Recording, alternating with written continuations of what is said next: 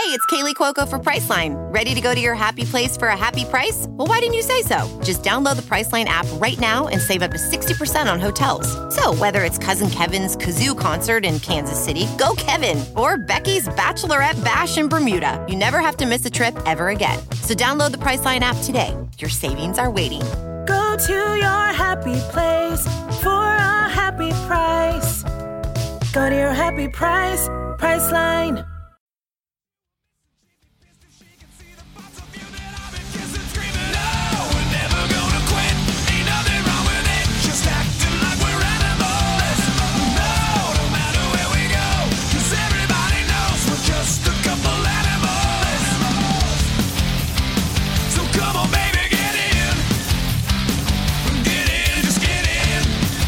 Welcome to the Get In podcast, presented by Fourth and Dude, special edition 2022 season preview episode. We made it, folks. College football is officially back, and we're just a few short days away from Saturday's season opener versus Rutgers. On today's episode, we'll recap key storylines from an eventful offseason, break down both sides of the projected depth chart, and preview what to watch for with the Scarlet Knights coming to town.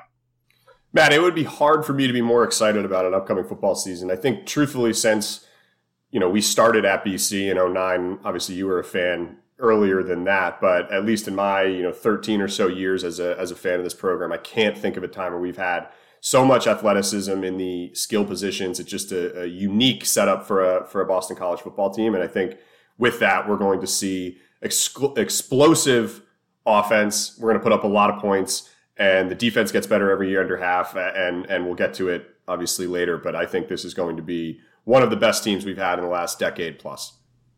Yeah i mean it's it's year three for Hafley it's sort of put up or shut up time. All the off the field stuff right? His personality all that stuff's great. But you know let's face it the wins haven't necessarily been there and there's been a lot of good reasons for that. Uh, but this is kind of the year where not everything's come together, but we have too much talent on both sides of the ball um, to not win at least seven plus, eight plus games, ideally this year. So, you know, it's time to find out. We, we joke, you know, when when Hafley signed that big extension, you know, we don't know if he's a good football coach yet, but he's but he's our football coach. We know that. So uh, so fingers crossed. Obviously, you know, a lot of concerns about the O line that we'll talk about. But when you talk about Phil, you talk about Zay, you talk about the studs on defense there's just too much going for this football team to have another disappointing season. So I think we're all looking forward to what year three has in store. Completely agree. I'll get in front of it too, just for the sake of this episode and, and kind of behind the scenes inside baseball. I've done approximately zero research in the offseason. I'm not going to know really what I'm talking about game by game. I'm not really going to know what I'm talking about today. Uh, took on a new job a couple weeks ago, so I've been a little busy with the onboarding side of things. So, uh, you know, every year we get older you know, now we're 31. I, I don't know if that's a secret, but we're 31. We're kind of old now. The responsibilities keep piling up. There's just less and less time to be on the message boards. I know you, you know, you had a good Googe thread yesterday, so you've got some some BC bandwidth available, which is good for for our listeners. But I'll get in front of this Fridays. and say that you're going to be the one kind of driving the bus uh, on the episode here. Listen, everyone knows summer, especially August. No one works in August. Correct. And I know that you now you work in finance after taking a, a two year vacation. Yeah, I recommend vacation. I recommend MBAs to everybody. by the way, it's if you can get it, it's it's a lot of fun. We appreciate you joining the workforce and, and now being a productive member of society. Uh, but yeah, uh, certainly recognizing that uh, you're very busy. Uh, I'm busy. Uh, but I'm also very much, I'm just so jacked up for, for this football season. Um, but yeah, sometimes Friday afternoon rolls around, you want to do a deep dive on, uh, you know, some Googe analytics. Who doesn't? That's, that's what I'm going to do. Who doesn't? I got a lot of flack in the fourth and dude group chat about that. Someone, one of our, one of our other friends that's behind the scenes, um, he had a funny text that said, you know, that meme where it says no one and then it's and then all of a sudden the other person just says a bunch of things. I know it's kind of hard to explain that. No, it makes meme, sense. I can picture it. well, I was in the group chat, so that makes it easier. Yeah, yeah, exactly. Anyway, let's kick this off. Uh, we have a couple segments here, and yeah, this is going to be kind of an agenda-free episode. It's Saturday morning. We're about a week till kickoff, almost exactly. Uh, you know, a, a full week uh, before Rutgers comes to town. Matt, what are your half fulls? Let's get into the positives first. Well, I think I, I touched on it in the start, but I just think the athleticism broadly. I think that we've had success in the past decade, obviously, and, and you know, I don't want to say put a ceiling on that success, but six, you know, six, seven wins has been the ceiling. And when, you know, those teams have been good, there still hasn't been this explosive offense. You know, obviously there's plays that come to mind. You think of the USC game, for example, that was like the most, of Tyler Murphy in general was the most explosive offense we've seen in a long time. I think having that now on a weekly basis with the Zay Flowers show, with Garwo being the running back that he is and a quarterback that, you know, by all accounts, and, and if he has the year that I think many of us think he can, can be a first round draft pick like this is just unique in terms of Boston college football. It's not going to be this stud offensive line, which we'll talk about because there are some very valid and legitimate, terrifying concerns there. But this is not going to be that traditional Boston College of we're just going to beat you in the trenches and we're going to run all over you with an AJ Dillon. This is going to be we're going to spread the field. We're going to put up a lot of points. And by the way, we're going to win games with our defense as well, which you know we haven't really seen it you know since since Don Brown was here. So overall, just really excited about I think I think when we win games, which is going to be a lot, but they're going to be fun wins. Like they're going to be fun wins to watch. They're not going to be these grinded out, um, you know, pound the rock type wins that we were used to under the Daz years and even some of the the early two Hafley years. So just excited to watch a, a high powered, high octane offense this year. Yeah, really not a, a historical characteristic to have these electric skill players and have concerns in the trenches. It's, it's going to be a unique season from that standpoint, but that's what Hafley wants, right? And, and, you know, Hafley's certainly a solid recruiter, uh, has focused primarily on the defense, but, you know, he's also been able to leverage, you know, that the transfer portal, get guys like Phil. Uh, Zay was actually an Addazio guy. We have guys like Jalen Gill he was able to bring in. There's just so much talent specifically on the offensive skill position that, you know, we're going to have a lot of explosives this year on that side of the ball. Uh, on that point, one of my biggest half from the offseason is uh, the change in coordinators and, and really the uh, I'll group the O line coach in, in, as well. Dating back to the very first game under Hafley, it was versus Duke back in 2020, right? We've been pretty vocal in our disappointment with offensive coordinator Frank Cignetti and O line coach Matt Applebaum. The offensive output just hasn't matched the talent that we had, you know, even when healthy, even if you throw out, you know, last year, right? Just way too predictable on third and fourth downs in the red zone. Uh, Applebaum blew up what was previously a, a top 20 offensive line. Um, switch guys around, you know, needlessly force this zone blocking scheme that never worked, never really came close to working. We'll see what they do with that this year. That's, that's going to be interesting to watch how they tweak that. So, you know, after two years of ineptitude, in, in which we were ranked 10th in the ACC in 2020, and then uh, last, dead last in 2021 in yards per game, Haf finally said, you know what, I've seen enough. And he sent those guys packing. Credit to Hafley for doing that, right? I mean, that's really tough to kind of admit that you were wrong. And those were his guys. And, and while Hafley's a defensive guy, he really let those offensive guys run the offense. And he had, he admitted to it. He said he had he didn't have as much involvement as he would have liked.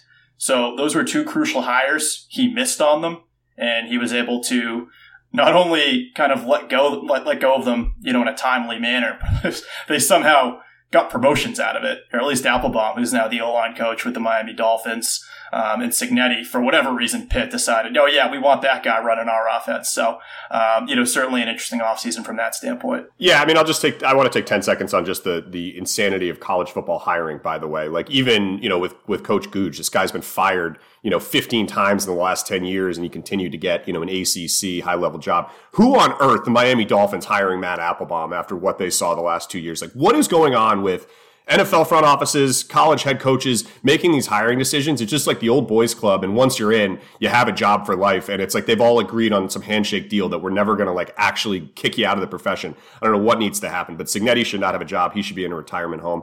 Applebaum should just not be anywhere near football ever again. But anyways, they're not our problem anymore. I think it was, um, I want to say Blogston, our, our fellow 2013 good friend. He had a tweet, I think last week about, you know, one of Hafley's biggest flaws, and and and you know, again, as has been said on Twitter many times over the the offseason, the guy is just six and six in in both of his two years. So there are some valid criticisms there, but Blogston pointed out one of the biggest ones is his loyalty and you know how you could have made a switch from both Cignetti and Applebaum after year one. You certainly could have made it midseason last year, but you know he he continued to kind of ride or die with his guys. So seeing that transition and, and having Haf actually you know, have enough to pull the plug and say, all right, look, enough's enough. I, I, know that we go way back. We have this relationship, but let's move on is huge for his development as a head coach. And when you hire a first time head coach, a young guy, you're going to have to deal with some of those growing pains. It's a shame that it took two years to get here, but you know, it is part of his, his longer term trajectory. So absolutely thrilled to, to see that and excited about McNulty. McNulty, I think, got off to a rough start. He had some bad tweets. Uh, I forget exactly what about it. It was something about making light of, uh, yeah, it was like making light of NIL because of a, a, a mental health uh, suicide, which is terrible, but uh, terrible start for, for him on Twitter. But I think since then, people have been kind of positive about what he's going to bring to this offense. He brought in the, I assume he was had a key hand in bringing in the, the, the transfer tight end from Notre Dame as well. So uh, and just broadly, if we can get, especially on a year when we have Notre Dame on the calendar, getting like a lot of Notre Dame guys in on top of Jerko, I think is huge for like the locker room potential before that matchup. Like everyone's going to be rallying around of like F these guys. You know, we got a lot to prove to them. So overall, uh, very excited. Gooch, I don't know what's going on with him. Uh, you know, you had a good thread on it yesterday, as we alluded to. He's been fired a hundred times in like five years. He rubs people the wrong way by all accounts. He was tweeting nonstop until what, like early May, and then that just actually shut off. So I wonder what happened behind the scenes there of like, hey, you haven't signed a single recruit yet. Stop tweeting about big dogs all the time. But uh, and that was right around the mahogany injury as well. So we'll see. Overall, I, I, I'm I'm more positive on McNulty than Googe, but generally, broadly, happy that Hafley had enough to pull the plug. Yeah, I think that's right. I think that's right my my thread, you know, I did all this work yesterday, putting together the analytics, and then I didn't really. It's one of those where it's like, all right, what did that tell us? I wasn't really sure. there was no conclusion to your to your analysis there. That's it. Yeah. Those uh, so we looked at five years of of you know the last five seasons that Googe was a line coach for five different teams, which is just hysterical. And you know, it seems like it's pretty hit or miss. Like the year he was with the Colts, he was awesome. The line was incredible. They had this massive turnaround. They went from dead last in the NFL and sacks allowed to first, and then Reich still fired him. Uh, so, and there's more to the story there. It sounds like Reich just wanted to bring in his own guy. And then you look at his other stops, and you know uh, the the Dolphins. You know, I think they were tanking that year, so you, you, really can't you know draw conclusions from a lot of these things. But you know, if I were to, to take away one thing, it seems like he's very good at improving uh, in pass protection. It seems like run blocking, which was one of our big issues last year, obviously, it's a little less conclusive.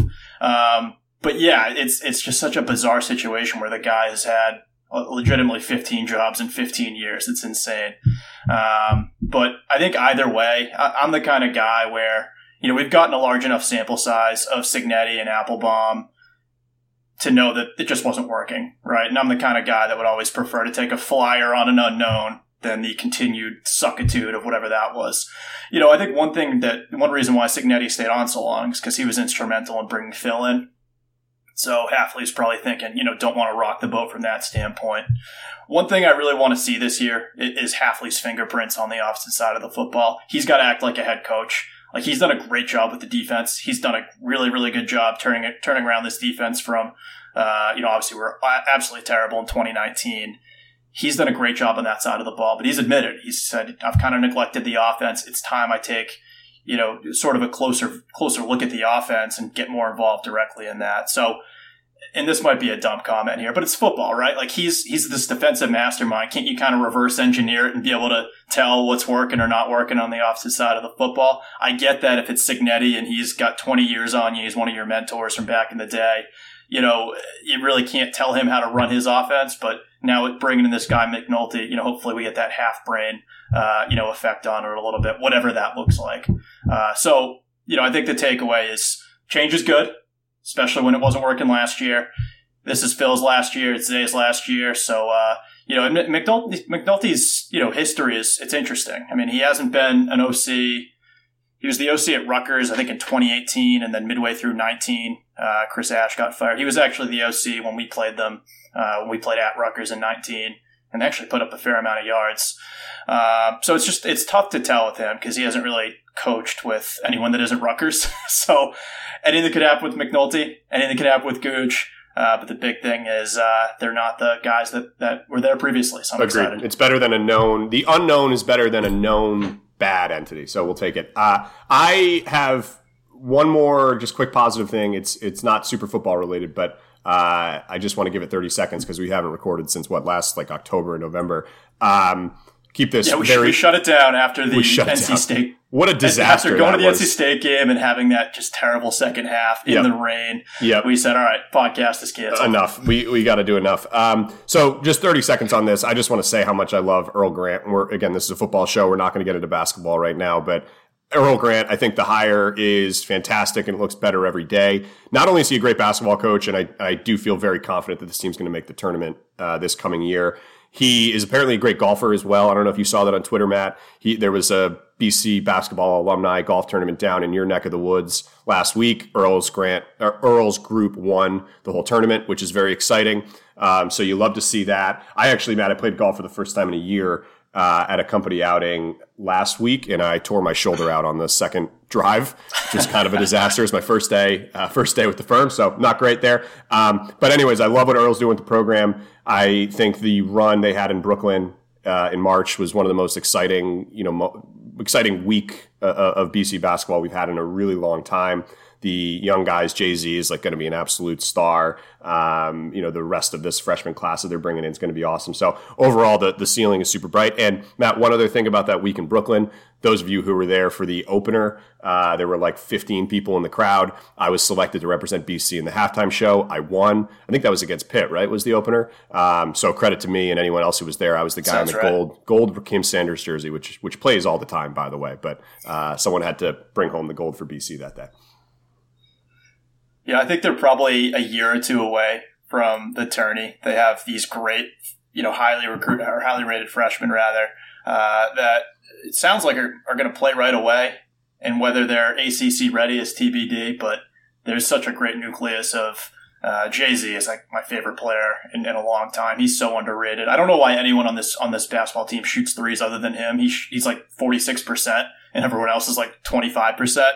Uh, Well, that's so also that average is brought down by by one particular Come shooter. on, don't don't do that. I'm not Come going on. to. I do want to just say quickly that uh, when again also in Brooklyn, I thought for sure his family was going to like beat me up. I, I don't know how they. I, I don't think we were really that harsh on him, but broadly BC Twitter was was harsh Yes. on him, and his wife girlfriend I don't know was sitting two rows in front of me, kept looking back and like staring in my direction for the whole first half. And I think I like tweeted out where we were sitting, so maybe she was like kind of trying to track that and realizing it was me. I was like absolutely terrified. It turns out she was just looking for a friend who was like 15 rows behind me, but I didn't find that out until the second half started. I was very uncomfortable. I was going to literally move seats. Uh, but anyways, glad he's gone. I think that uh, that's good for the locker room, just good for the team in general. Although I do predict him putting up like 50 when we play Clemson this year.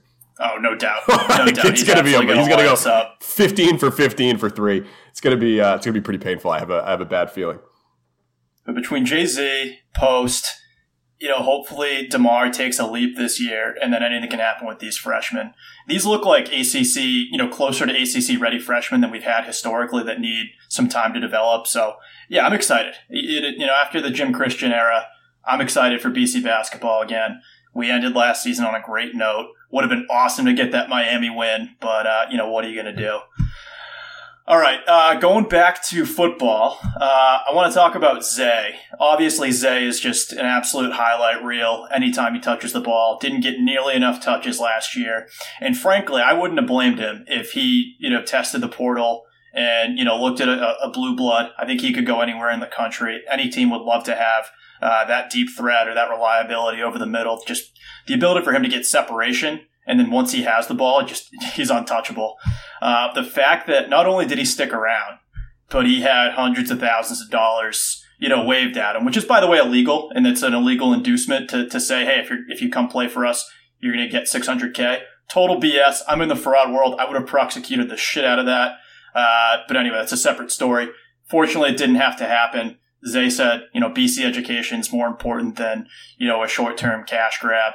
I want to stay here with my brothers and I want to compete for an ACC championship. Just such a great storyline. He's such a great, you know, kind of the ultimate BC guy. You saw Jordan Addison, you know, pretty much go to the highest bidder, you know, left Pitt in a really tough spot. And the fact that Zay said, you know what, I'm staying here. This is my school. This is my team. Such a great thing. And, and completely changes our, our season without, without Zay. I mean, he's, our outlook with Zay versus out with first without Zay is I don't know four or five games different. I'd say like he's, Completely. he's the guy. Yeah, no, 100%. That was huge. And it, and it does speak, I guess, you know, in a lot of ways to like the culture of the locker room right now and really how this team kind of cares about each other, cares about playing with each other, which I do think often pays off in the field. Um, just quickly, I, I will go a half empty here. I'm not thrilled with the half quotes on. I agree with their quotes of we need to get him the ball as often as possible, as many touches. I don't love him returning punts. As electric as it will be, Oh, as electric as it will be, it's just like what the the upside. You know, again, over the course of a season, you think he probably takes one back to the house. That upside versus the obvious downside of one guy running through a fair catch or you know any other exposure to injuries there just to me is again to the point that this guy is worth four wins uh, is, is terrible so that's a downside for me which does matt lead nicely into one of your half empties uh, which is in the medical tent field if you want to touch on that Oh, sure. Yeah, I, I want if Zays wants to return punts, I want him returning punts. As someone that used to return punts, by the way, way back in the Yep. day, Yeah, you did. Uh, it's really it's really not that dangerous, guys. Like you're going to fair catch it most of the time. You're only going to catch it when you have space, and you're, not going to pull the Jamie Silva bullshit from if you guys remember the 07 days when he would try to like pick up a, a ground ball in traffic. Like Zay's not going to do that. He's only going to catch it when he has room to run. And feel listen, we're gonna we're gonna be in a lot of close games this year. Field position matters. And Zay's probably good to, to rip a couple, you know, three or four touchdowns easily, right? I mean, looking, I was I was watching some of the uh, the highlights from last year, just like some of his runs against Florida State, that Wake one that got called back. Like he is, I've never seen an athlete like this. Um, so, however we can get him the football, I'm all in on that. I say no on kickoff returns because I think that's a little more injury prone. But I think punts, yeah, let's go for it. Injuries, though, you brought up injuries. I think it's a good point. Obviously, the Christian Mahogany news. I don't know if it was confirmed or not, uh, but shout out to our, our, our buddy Marty, uh, who's pretty accurate with, with breaking news. He's like 100% he's, accurate, he's shockingly plugged in. I, I think that I, yeah, I'll, He's give, got a I'll source. give him a lot of credit. He's got sources. I think it helps when you're. I think he's. I, I assume he's a lot younger than us, so he probably is like closer to people who are still there working in the department. But he is shockingly plugged in. Tell you what, the old people and like the old message board people do not like when he has sources. Now, to be fair, you know he all like they also will collectively those guys will. They didn't start the whole fight at practice. They just kind of uh, ran with it. They definitely didn't start it. But I think that because they're plugged in, it's almost like a Streisand effect of now when they tweet something, people just assume it's it's related to inside knowledge. The fight thing on Twitter was actually a hilarious 24 hours in the BC Twitter sphere. Really enjoyed that. you, you got to take it with a with a with Yeah, a grain of salt. agreed. Anytime Marty's tweeting about something, but in this particular case, he was he was right on it. Right? I mean, it sounds like. And listen, I'm a basketball guy. I get it. I like to hoop. If I'm a 350 pound O lineman that is projected to go in the first round, maybe I I'm not going hard in the paint as much. Right? Maybe I'm not. Right. You know. Putting myself in that position. Well, you're a three it's point shooter, anyways. I am. It's different. And, Yeah. and I'm not banging it down low, so I Right. totally get it. You know, if he's going up for a layup and someone, you know, puts their leg out or he steps on a foot funny, I get it. I get it. Uh, just really a position that we couldn't afford to lose, kind of the key veteran there. So, uh, obviously that is what it is. Uh, we also just heard Joey Luchetti is medically retiring from football. I think that's a massive loss. He's one of those guys, and, and again, I was watching some film uh, last week. He is just very, very good in the run game. Like he's he picks up blocks effortlessly. He's a he's a massive guy, and you know I think this season, and let's let's assume that the O line is going to struggle. I think in all likelihood that has to be kind of our baseline assumption. The tight ends can really help out a lot with that. We saw, you know, Jake Burt and Korab Idrizi back in the day picking up, you know, DNs coming around the corner, and it makes a difference. And here's the other thing too: Travis Levy, heck of a blocker. We lost him. I'm concerned not only about the line, but about some of the guys we're losing that were, you know, helpful for, for picking up blocks. So um, I think Luchetti, I think that's going to be a bigger a bigger deal than people might realize.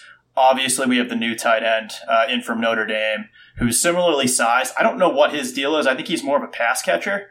So you know, it's going to be on you know a guy like Spencer Witter or you know one of the younger guys uh, to to step up and fill that role. So you know, injuries happen for every football team but uh, but those were two that, that aren't great uh, for BC this year. Yeah, the mahogany one w- was terrible because again, when you look around to you know, the rest of the roster, you say, all right, we got a you know stud quarterback, we have a stud receiver, we have a great running back. I know one guy doesn't make up the line, but like having arguably, if not clearly, the best offensive lineman in the ACC, makes a big difference. Now, the other side is, you know, you could talk about he's only one guy, and and you know, one guy is not going to make all five, you know, work. So there were going to be issues regardless. But yes, that's that's pretty massive. Uh, Matt, we got about ten minutes left. I want to before we just talk records and our expectations, our very high expectations for the season broadly. One other quick half empty, if that's all right. We got to talk about Blake James what a terrible hire it was. And I don't want to. I don't want to pile on the guy because it is approaching internet bullying. Like I, it's, I don't it's want to getting pile me. on the guy, but what a terrible hire! I mean, he, What a terrible hire! Come I mean, on, the guy has the guy was again basically put into a retirement home by Miami, and now he shows up here. He is completely.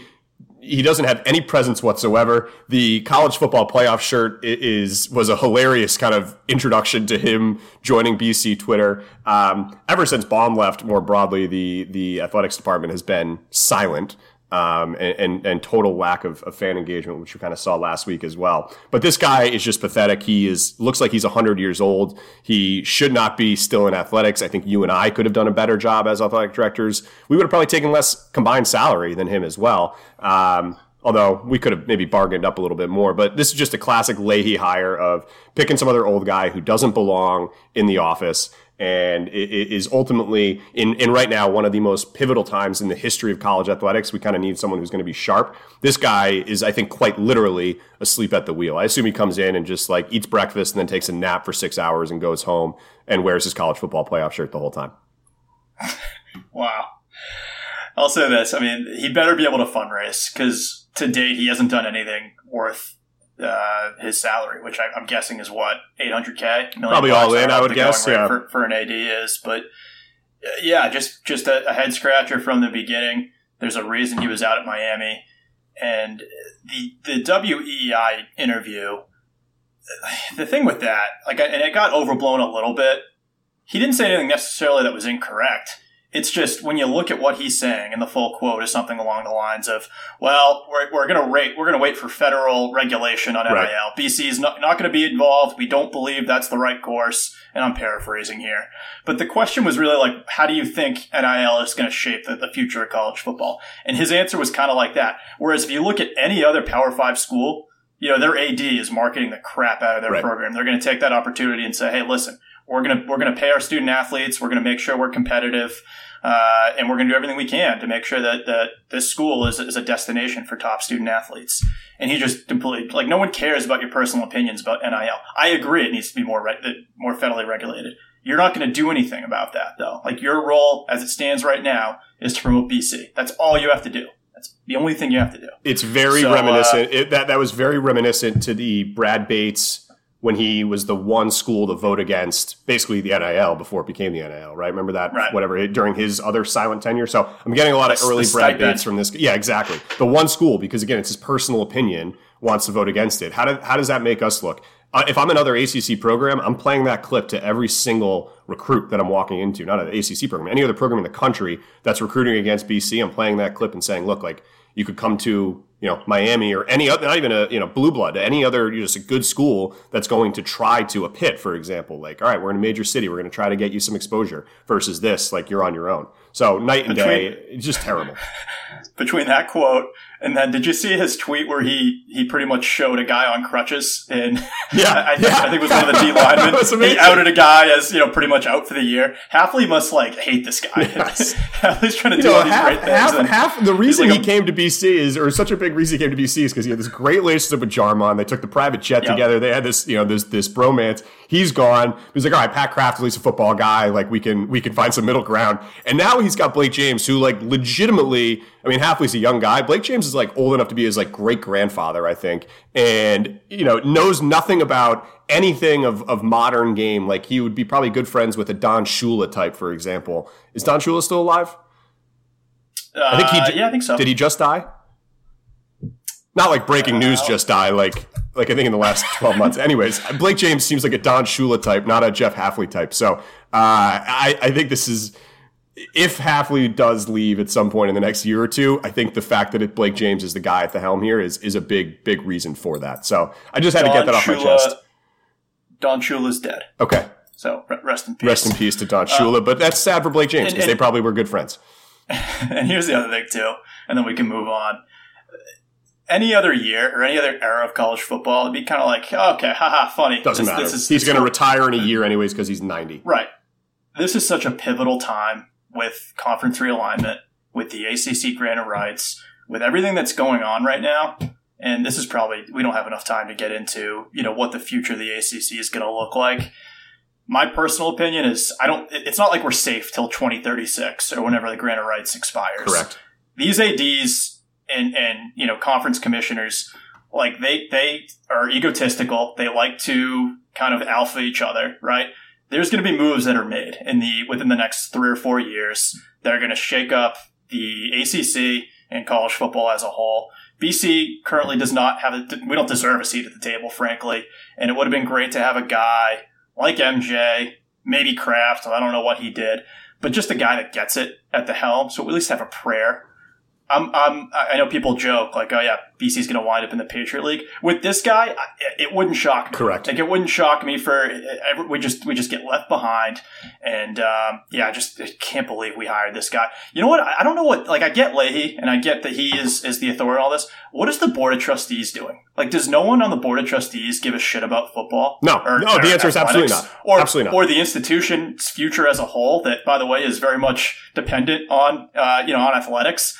It- It's just insane. The And- irony you know, of a like- school benefiting from the Flutie, like being named for the Flutie Right. effect, the irony of them just totally missing out on the importance of athletics infuriates me every single day. I would say that's one of the biggest stresses in my life is just how incompetent the BOT and specifically Leahy are when it comes to anything sports related. So very frustrating, Matt. I think, you know, we, we should just like collectively in 10, five, you know, five, 10 years, get like 40 people, young people who care about sports to like give all of our assets to one guy so that he's rich enough to become on the BOT and actually like make a push here because these 90 year old guys that they keep electing to it just as kind of like a, you know, thing to put on their resume at the country club is, is getting pretty frustrating when these people just don't care at all about sports, which is the only thing I care about with Boston College at this point. Like I, I'm a math guy. I love the new, they did something with math or whatever. They developed something that's all good.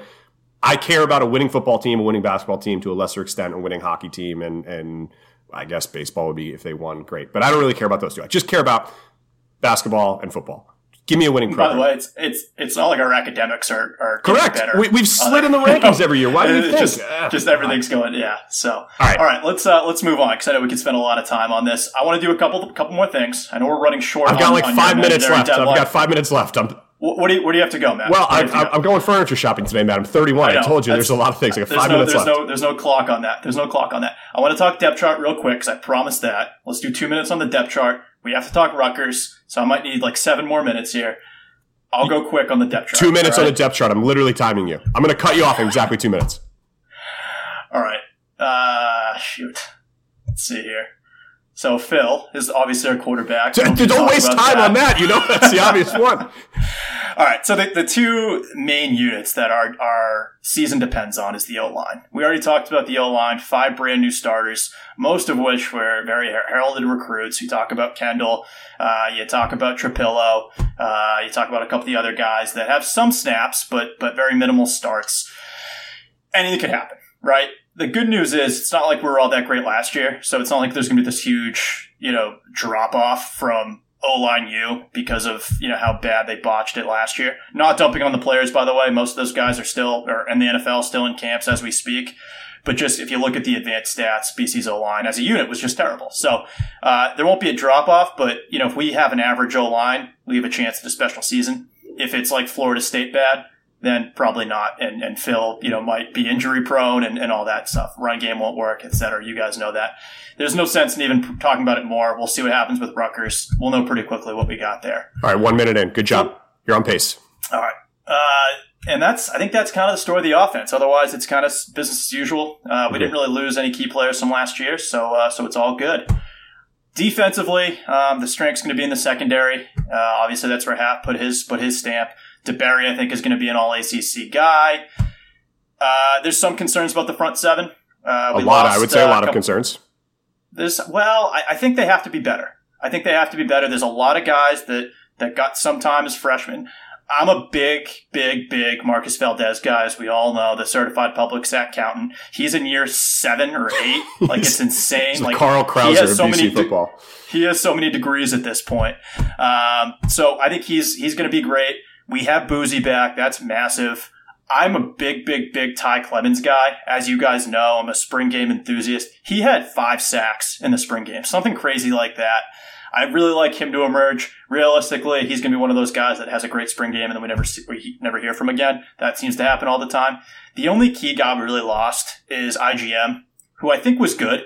Uh, he was a good, you know, middle linebacker and flew around the field.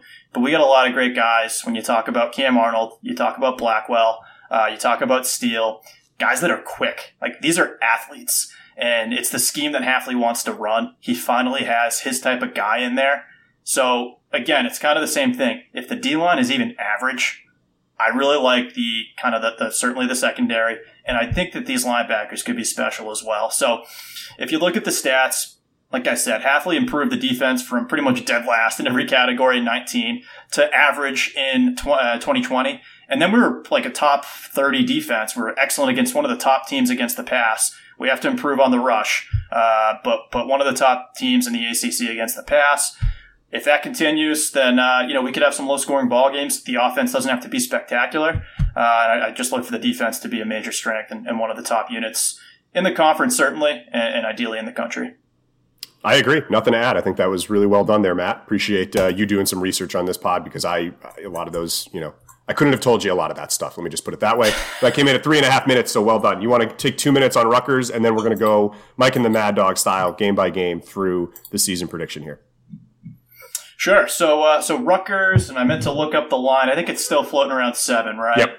Yep. Um, so, you know, we're, we're home favorites, seven point favorites to, to Rutgers. I'm a little more concerned about this game than I think most folks are. I think Rutgers, so they were five and eight last season, right? Schiano's done a decent job improving recruiting. They haven't really seen the benefits of that yet. It's it's still going to take another year or two where they're really back. They went five and eight. If you recall, Matt, they went to the Gator Bowl because Texas A&M, I believe, had COVID issues. So uh, they they despite going five and seven, they got the call up to play Wake and got smoked by Wake, uh, which we did too, by the way. We so, did. You know, nothing. So, uh, so, so coming off that season, like you got to remember, like Rutgers plays in, the, in a very tough division. They're they're on the very good side of the Big Ten, where they have to play Michigan, Michigan State, yep. uh, Penn State, Ohio State, obviously. So five and seven, five and eight, like that's not that bad of a record. They had a couple good wins. They beat Illinois last year. Like they're not they're not the Rutgers of 2018, 2019, right? Sure. Like they're an okay they're an okay football team. They have this new quarterback, Gavin Wimsatt, who was a top three dual threat in the country uh, from a couple recruiting classes ago. He's a redshirt freshman. He's competing for the job with the incumbent, who was like another seventh year guy, Noah Vedral, who we saw in 2019. Um, they still haven't named a quarterback, which is interesting. Um, I'm hoping it's Vedral, just kind of the, the devil you knows, and he's got a, a definite ceiling as opposed to throwing in this kind of an unknown who had some spot duty last year, but otherwise could be the next big thing. And, and you know, it, it's just harder for us to game plan against that. And, and Haf, Haf's watching film, obviously. There's nothing to go off of, really. So I think that's one thing to, to watch out for. They did lose a couple guys to the NFL um, Bo Melton uh, and Isaiah Pacheco. So, two key uh, skill guys that they don't really have replacements for. Their defense was was okay. They do have a new D coordinator, um, but they they had held I think Michigan to like twenty points, something like that. So it's kind of hit or miss. It's kind of like Jekyll and Hyde. You don't know who's going to show up. Like they'll give up forty two points to Maryland, but they'll only you know they'll hold Michigan to twenty. So it's uh it's kind of one of those things where you don't know which Rutgers you're going to get necessarily. Uh, but overall, I don't think we should take this game too lightly. Anything can happen in an opener. It is an opener anything can happen in an opener. Shout out our guy Sylvia. Look, I, I think broadly you covered everything there. I'm just going to go right to my score prediction. I think they do nothing on offense, and I think our offense, you know, is strong enough to to put up some points. I agree with you in general. I think Schiano is is going to do a good job. It's obviously a great hire, and they're not going to be the the doormat. You know, they're not going to be UConn, for example. Um, but I still think this is a pretty comfortable win. I'm going to go right into the score prediction. BC 31, Rutgers 10. Okay. So Yeah. comfortable. It's a comfortable yeah, win. Comfortable. I got 24 to 9. I uh, I still have concerns about our O line. So um, you know, I think I, I don't know that I see us getting into the 30s. Um, but I do think that you know Rutgers has enough issues offensively where, and I, I just I'm really high on our defense this year, so uh, I, I, like us to, to, hold them to you know less than a couple touchdowns. Um, but yeah, obviously this is a massive game and, and, need to get the season off to the right foot. If we lose to Rutgers, you kind of start to, and I assume that if we do lose to Rutgers, it's going to be because we don't have an O line. So, uh, so like we keep saying, Rutgers will tell us a lot about what the rest of the season looks like. Agreed. Uh, with that, Matt, let's do again Mike and the Mad Dog style, ninety seconds each. We're going to just click. I don't game. know what that means. I don't watch Mike okay. or the Mad Dog. You're not from the. You're not from the Northeast, or you're not from the tri-state area. I guess it would be. That's you're correct. Not, I'm proud of it. You're not. Okay. So uh, basically, it's as simple as it sounds, Matt. You just go game by game. You say, you know, Rutgers win, Vatech. I'm not going to spoil all my guesses yet. You go through that. You say no more than five seconds on a particular game. At the end, you've arrived at your total season prediction. Basically, a way to get to our can final I have, can I, can I, have one note about the schedule, just kind of overarching? Yes. Um, obviously, our, our if you look at the schedule, right, the bye is right in the middle of the schedule, so it's kind of like two, you know, two six game seasons, if you will. The first six games, while not impossible, it's kind of tough. We have a tough schedule this year. We kind of had a weaker one last year, and obviously depends on how good the ACC is. But we currently have four teams that are ranked. Um, you talk about Clemson, NC State, Wake Forest, and Notre Dame. Uh, some of those I think are, are, are fraudulent rankings, uh, especially Hartman's out for Wake Forest. Um, but you know, the good news is we have some time for the O line to gel before we get to NC State, Notre Dame. Uh, but the, the, the first six games is a tough stretch. That's all I'll say.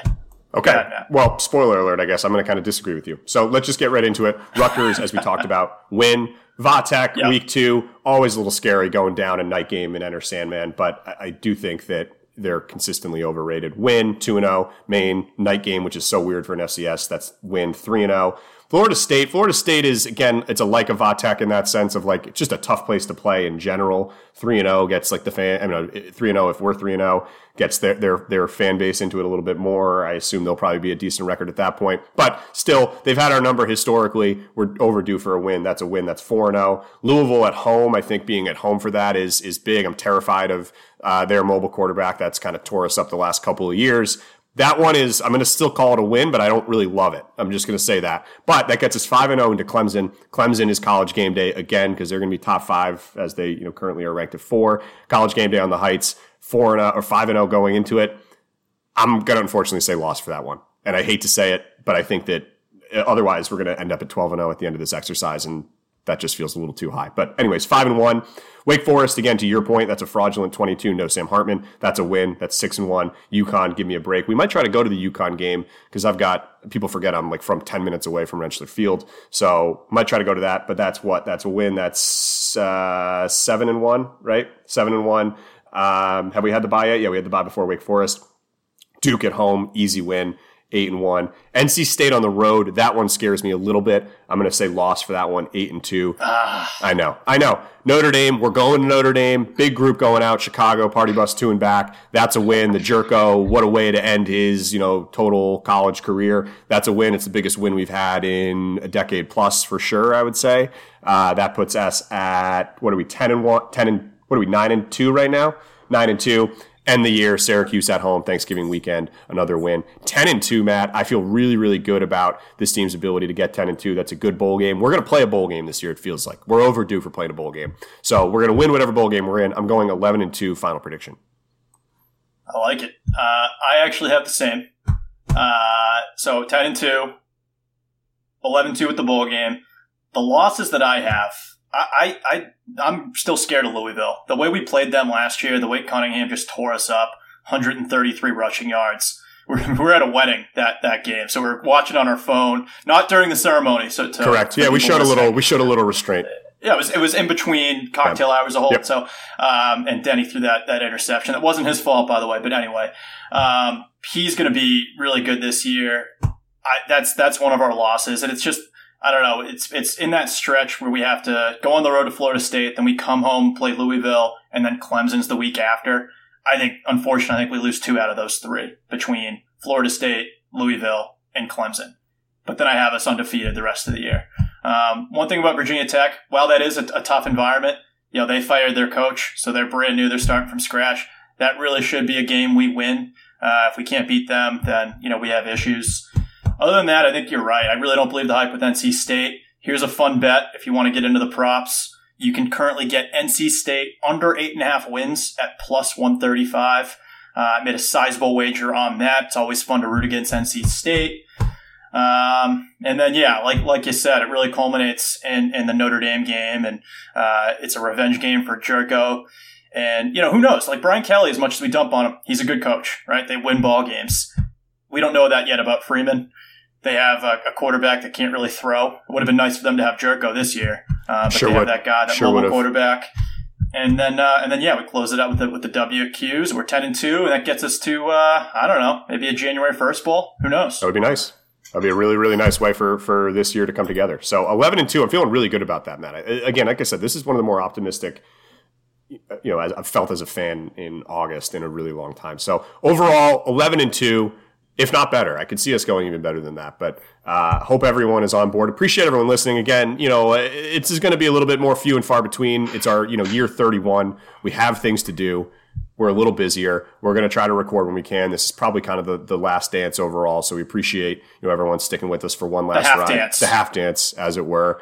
Um, for those of you in New York, we'll all be at Tipsy Nomad on Saturday to watch Rutgers. Matt will be there. It's going to be quite the uh, quite the experience. We've got a couple folks. I'm going to from out of Dewey's. Town. Okay, you'll be at Dewey's. Uh, that's important. And otherwise, maybe we'll see each- see people at Clemson. We might go to that game. Notre Dame and UConn. Yes. Notre Dame definitely. UConn maybe. Clemson would be great. It's always good to get back up to the heights. But wherever you're watching, it's a great day to be an Eagle. I, I hope it's a good. I think it will be a, a good crowd. The Labor Day crowd's always a little weird though, right? Because people go to the Cape. They they just generally aren't. Um, generally aren't going to, to Brighton for that game, but hopefully it's a good crowd. A Big Ten, you know, a lot of people have a Rutgers connection in the family. You kind of think that, that that's going to draw a good attendance for It's a big student game. It's always a It should it's be. always a big student Yes. game. But yeah, the the upper decks might be a little empty. But but yeah, I mean it's obviously a massive game. So if you're on the fence about going, you got to go. It's a it's a must win. We we got to have the home crowd environment. Right. Uh, well, again, thanks everyone for listening, Matt. I don't know anything you want to wrap it up with. I, I, I overall, I think we're we're both really positive about what's going on this year, and I just can't wait for for next Saturday. This is it, folks. This is it. This is year three of the Hafley era. It's Jurko. It's Zay. It's the last ride. Um, let's win some ball games. Get in, folks.